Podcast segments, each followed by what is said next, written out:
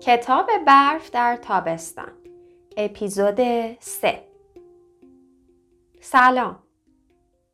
در این اپیزود ما می‌خوایم راجع به کسالت صحبت کنیم. موضوعی که توی کتاب بهش پرداخته شده و موضوع مهمی هست. احتمالا هممون با آدمهایی برخورد داشتیم که همیشه می‌خوان سر خودشون رو گرم کنن. و ممکنه از یه کاری به یه کار دیگه ای بپرن و بخوان کارهای زیادی رو تجربه بکنن. و وقتی سراغ اون کار میرن و تجربهش می‌کنن بعد از یه مدتی از اون کار خسته میشن و دوباره میرن سراغ کار بعدی. و اون رو با شور و اشتیاق شروع می‌کنن اما یه مدتی که میگذره دوباره می‌بینن که از این کار خسته شدن و نمی‌خوان که ادامش بدن. و دوباره همینطور کار بعدی و بعدی و بعدی.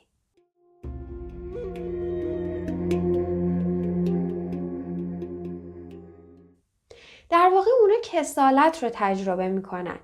وقتی که یه کاری رو شروع می‌کنن حس شور و شوق همراهشونه. اما یه مدت کوتاهی که میگذره اونا خسته میشن بی حوصله میشن و کسالت بار به اون کار ادامه میدن و در نهایت اون کار رو کنار می‌گذارن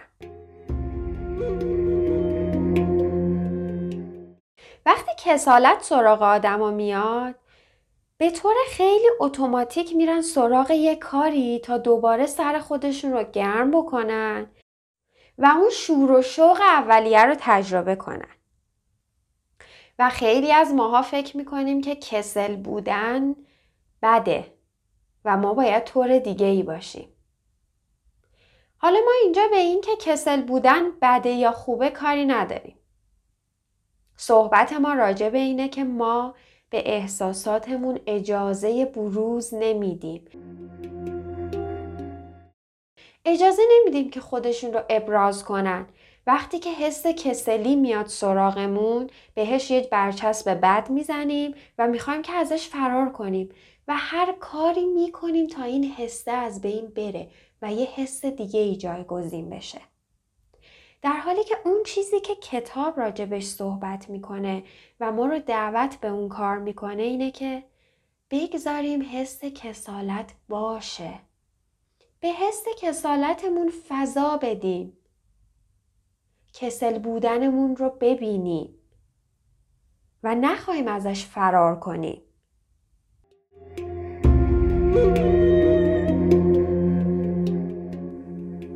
در واقع اون چه که راجبش صحبت میشه اینه که تقلا کردن برای کسل نبودن ما رو از یه چاهی در میاره و توی چاه دیگه میندازه.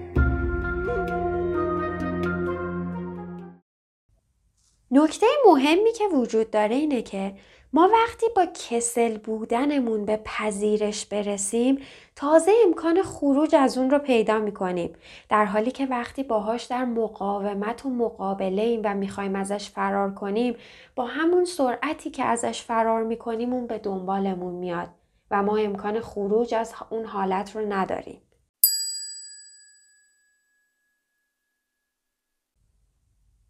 اینجا به یه پارادوکس برمیخوریم وقتی که از یه حسی فرار می‌کنیم این حس با قدرت تمام میاد دنبالمون.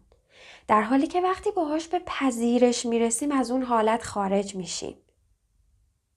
و در مورد کسل بودنم وقتی که با کسل بودنمون به پذیرش می‌رسیم و به اصطلاح باهاش حال می‌کنیم تازه امکان خروج از اون حالت رو پیدا می‌کنیم.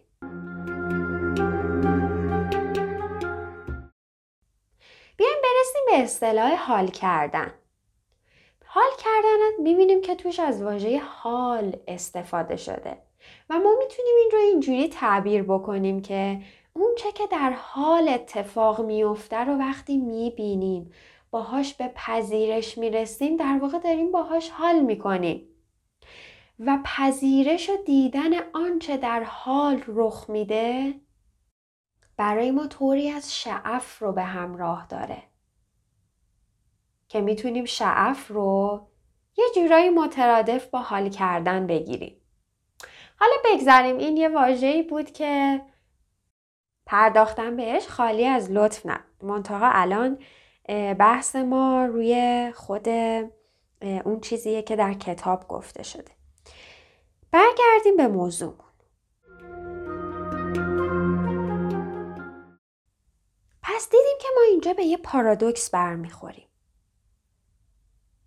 و شواهد نشون میده که طبیعت بر پارادوکس بنا شده.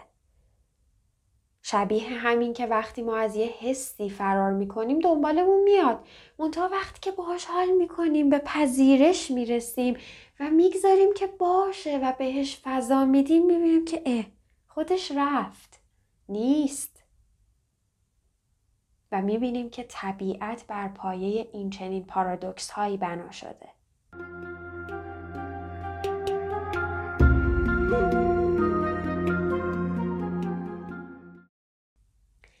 مانع مهمی که سر راه هر کدوم از ما در انجام این تمرین ها ممکنه قرار بگیره شتاب و عجله است. ما خیلی عجله داریم که سریع به اون تمام و کمال بودنی که تمرین ها داره ما رو بهش دعوت می‌کنه برسیم و می‌خوایم که یه روزه یه هفته ای به اون کیفیت دست پیدا کنیم.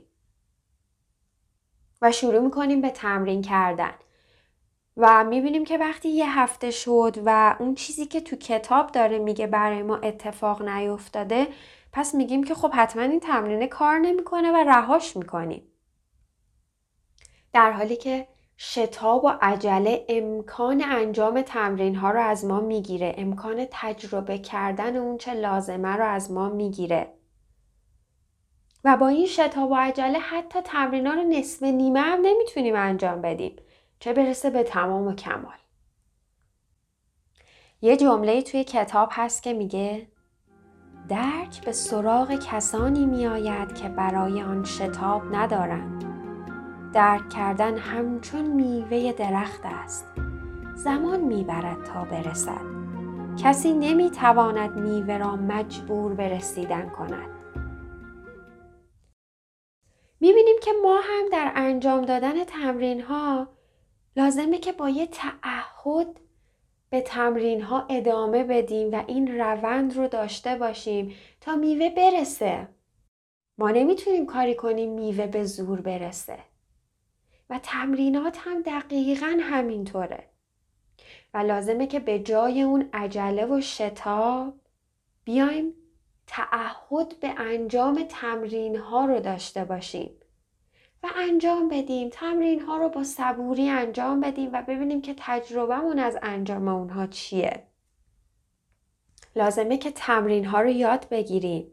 بازی یه جای دیگه ای از کتاب یه مثالی می‌زنه که میگه یاد گرفتن مراقبه شبیه دوچرخه سواری میمونه. اول که میای دوچرخه رو سوارشی می‌خوری زمین دوباره سوار میشی امتحان می‌کنی می‌خوری زمین. یه ذره باهاش راه میری می‌بینی این بار بیشتر تونستی حرکت بکنی. باز می‌خوری زمین بعد میای دور بزنی می‌بینی حالا دیگه راه صاف و تونستی بری اما توی دور زدن نمی‌تونی می‌خوری زمین. و همینجور تمرین و تمرین و تمرین تا بالاخره می‌بینی یه روز تونستی چرخ سواری کنی و زمین نخوردی. و مراقبه هم شبیه دوچرخه سواری میمونه و تعهد به تمرین لازم داره.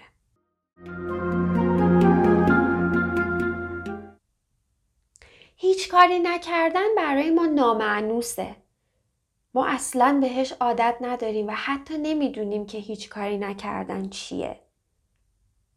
چون به هر حال ما هر کاری که بخوایم انجام بدیم داریم یه کاری می‌کنیم و حتی وقتی که می‌خوایم هیچ کاری انجام ندیم قصد کردیم که یه کاری رو انجام بدیم.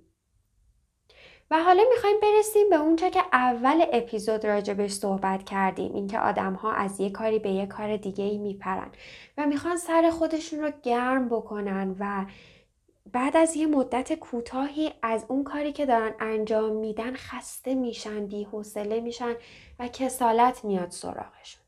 پس وقتی اینجور موقع ها کسالت میاد سراغمون سریع ندویم بریم یه کار دیگه انجام بدیم تا سر خودمون رو گرم کنیم. بذاریم با حس کسالتمون مواجه بشیم. این رویارویی با احساساتمون به ما امکان این رو میده که گره هامون رو ببینیم. ما پر از گره های احساسی هستیم و این احساس ها افسار ما رو دستشون می‌گیرن.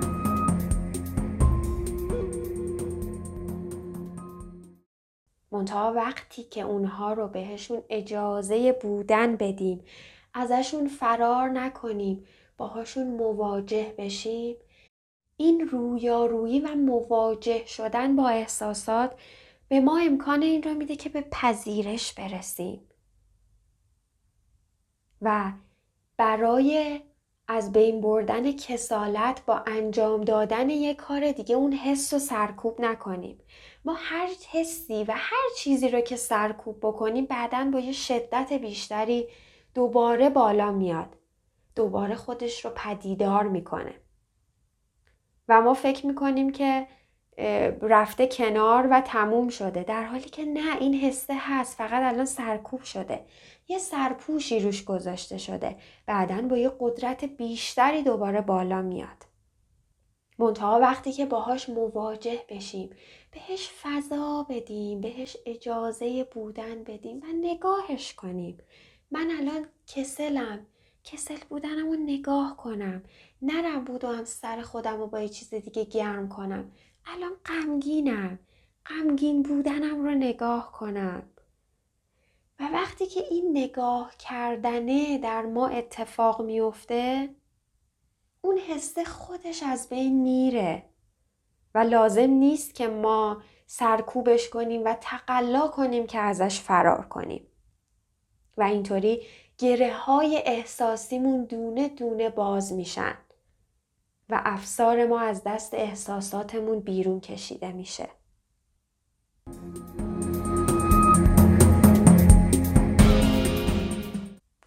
یه تمرین معجزه آسایی که در این رابطه می‌تونیم انجام بدیم توی موقعیت های مختلف زندگی.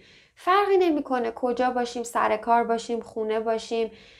در حال هر کاری باشیم ما می‌تونیم این تمرین رو انجام بدیم. می‌تونیم روزی پنج بار از خودمون بپرسیم که الان چه حسی دارم؟ الان چه احساسی دارم؟ و اون لحظه احساسمون رو ببینیم. ببینیم که دقیقا الان چه احساسی دارم. الان دلشوره دارم الان استراب دارم الان بیتفاوتم الان غمگینم الان خشمگینم الان هیجان زدم. و ببینیم اون لحظه دقیقا چه حس و احساسی داریم. و نگاهش کنیم. بهش فضا بدیم. ازش فرار نکنیم. حتی برای ده ثانیه پونزده ثانیه هم شده.